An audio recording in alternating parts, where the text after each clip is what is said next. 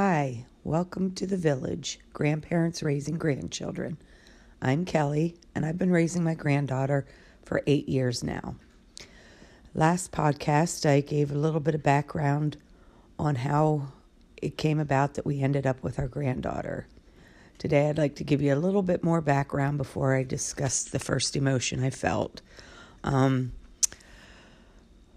we were a normal family. By no means was I or my husband the perfect parent, but we were very present parents. I was very fortunate enough to be able to be home the majority of their lives. And the one job I did have was at the school district where they went to school. So I had my summers off. I worked the same hours they went to school. So one of us was always there. Um, we were available to our children, we were involved in their lives. We brought them up in the church, we taught them values, morals, the you know, the whole nine yards that most of us have done. Um, when we did make mistakes, we openly admitted we goofed up, we apologized, and we tried to keep lines of communication open with both of our kids. When my daughter was 11 years old, she was diagnosed with a non functioning pituitary gland. Um, she did not produce any growth hormone, and it stunted her brain growth somewhat. Um, and later, she ended up being diagnosed with bipolar. While she lived at home with us. We kept her medicated on the proper medication. Nothing um, was out of the ordinary. She was able to live with it. She held a part time job and went to school, um, was a normal functioning teenager. At 17, she met the man that she married, my granddaughter's father, and everything just started gradually going downhill. Um, she went from being a very responsible, decent, moral human being into somebody that we didn't have a clue of who she was. Um, at as soon as she graduated high school, she left with him and ended up pregnant and children and youth were involved my my granddaughter's whole life. They just never had enough of a reason to remove her from the home. So, when I first got the temporary order from children and youth, um, we found ourselves hopeful. We found ourselves um, thinking that this would be the kick in the butt that my daughter needed to go back to whom we knew she was. Um, the the daughter we raised, the person that we aspired her to be. Um, and when we got the 90 day temporary order, again, we were still filled with hope. We were, we thought we could work with my daughter and it would be the excuse she needed to get away from the, I hate to refer to him as a man, but the man that she had chose to father my granddaughter with. Um, there was a lot of violence, there was a lot of abuse, there was a lot of neglect, and then, of course, the illegal activity. So we were very, very hopeful f- through those first 90 days that things would um, turn around for her and she would choose her daughter over him. I think the one thing we all struggle with the most is um, how anybody could not put their children first, how anybody could be at risk of losing their children and not doing everything in their power to regain those children. At least that's the part I struggled with the most. Again, I was still very, very hopeful. I thought that um, I could work with her, I could mentor her, I could guide her, and I could bring her back into my granddaughter's life. She could be a productive mother, a good mother. I saw glimpses of her being a good mother throughout the first um, three years of my granddaughter's life, but it, it just wasn't enough for my granddaughter to not be removed. So we invited my daughter to move into the home, and um, she did. She did, but it only lasted a week. Uh, after a week, she packed her stuff and left and went back to him. I was feeling like we just didn't have enough time to keep her away from him to get my old daughter back. Um, they had such a volatile relationship that I knew it was just a matter of time before I'd be hearing from her again in in her wanting to come back again. So I went into overdrive. I called the therapist, I called Women in Transition and got everything set up for when I'd get that phone call. And just like I predicted, I got a phone call asking if she could come back and stay. My husband and I laid some ground rules down that if we allowed her back into her home, there was to be no contact with him. We just felt that if we could keep her away from him long enough, we would get our daughter back. She started going to counseling. She worked with women in transition. She was building self esteem, confidence. I was seeing little bits and pieces of the old girl I used to know.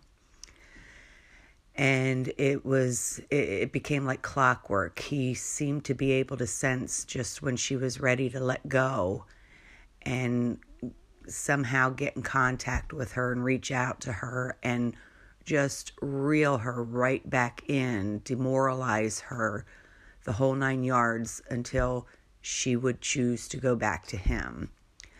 And that happened uh, about three times in that first 90 days where she came. She stayed with us for about a, a week to 10 days and then would leave again. Um, so when we went back to court, we got an extended 90 days because neither one of them had done any of the things that children and youth had asked them to do. Um, at that point, my granddaughter's father hadn't even seen my granddaughter, and it was just, you know, an extension of another extension of 90 days after that. I was starting to lose hope at this point, but I wasn't ready to give up yet. Um, I kept turning it over to God, saying, God, I give this to you. You are in control. But then something would make me take it back from God and want to fi- keep fixing it. And that took through the next 90 day temporary custody to of struggling back and forth of of turning it over to God and and then pulling it back and wanting to keep fixing it and and to realize that it was all out of my control. There was nothing I could do to make my daughter want to be a mother. There was nothing I could do to um, to change any of it to to fix fix things for my granddaughter. My granddaughter, despite everything, loved her mother very much and one, wanted her mother to be an active and involved mother in her life and wanted her to live with her and and just be there and it was you know a 180 days of of just torment for for both my granddaughter well for all three of us my granddaughter my husband and myself and and at the end of that second 90 day temporary custody hearing that we went to, my daughter and her husband didn't show up. And that's when I lost all hope. I knew at that point in time that she had made her choice, and her choice was not her daughter. And that is when everything switched emotionally. And again this the the next part of the roller coaster it deserves its own podcast. It will be much longer than even this one. Um i i will mention that i i had my granddaughter in therapy all through this time and and she had a very good play therapist and she helped me tremendously as much as she helped my granddaughter and um, you know my granddaughter during this time went through her own roller coaster of emotions. She would we lived in a very small town at the time and to leave my house i had to drive by the grandparents house of my granddaughter's biological father. So it, it was a place my granddaughter knew, a place that she was aware that her her mom and dad would go to to see their grandparents. So that would cause her to erupt in in fits of violence and rage and just screaming out I want my mommy. She would stand at the window and I'd ask her what she was doing. And she said she was just looking for her mommy, waiting for her mommy to show up. She had horrible, horrible nightmares. She relived over and over the abuse that she went through, and it was just terrible days of her missing her mom. So I do I do recommend for anybody to who's going through this to to consider putting your child in in at least depending on their age at the very least play therapy and and get the help and the support that that you need. It's it's a tough battle when you have a child going through something, but when you're going through something yourself, it's it's it makes it all that much more difficult. Plus, we're older, we're more tired. Some of us have some health issues. It it just becomes a big burden to bear. So I strongly suggest finding a, a good therapist, helping your grandchild or children through the process and yourself through the process. My, my therapist, my granddaughter's therapist, would spend time talking with me each therapy session as well. So, um, again, I had hope for that first 180 days the two 90 day temporary custody stints that we initially got. I was hopeful. I felt as a mother, my mother's love would prevail and I could save my daughter. Um, what I didn't realize was that this was so much stronger than my mother's love. And that hope left and I, I, I mean I shouldn't say left. I'm still hopeful.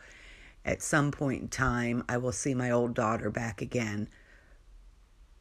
But I gave up being the one who could love her enough to fix her. She has to fix herself, and that I, I know now. But that mother intuition with an 18 and 19 year old daughter just went into overdrive and and you know made me want want to step out and do all the things I did for. Her. I have no regrets. It was a lifelong lesson. It was a battle of I guess fantasy and reality. The fantasy being that I a mother's love could could fix it and um, the reality being no it can't so, um, with that being said, the, the next emotion is the one I think we all struggle with the most is the grief because the grief has so many layers. It's first the grief, then the anger, and then grief, and then anger. It, it just goes on and on, and it just consumes you some days, and other days you're able to move forward. So, when, when I do my next podcast on the grief part, I'm going to really just go through that and take a lot longer um, to focus on on that part of it because I think so many of us feel guilty that that we have the the feelings that we have, and I want you to know that they're all normal. Most of us have felt them. You're not alone and you'll get through it. The main thing being is you will get through it. It takes time takes a lot of work, but it can be done. So until next time, this is The Village Grandparents Raising Grandchildren.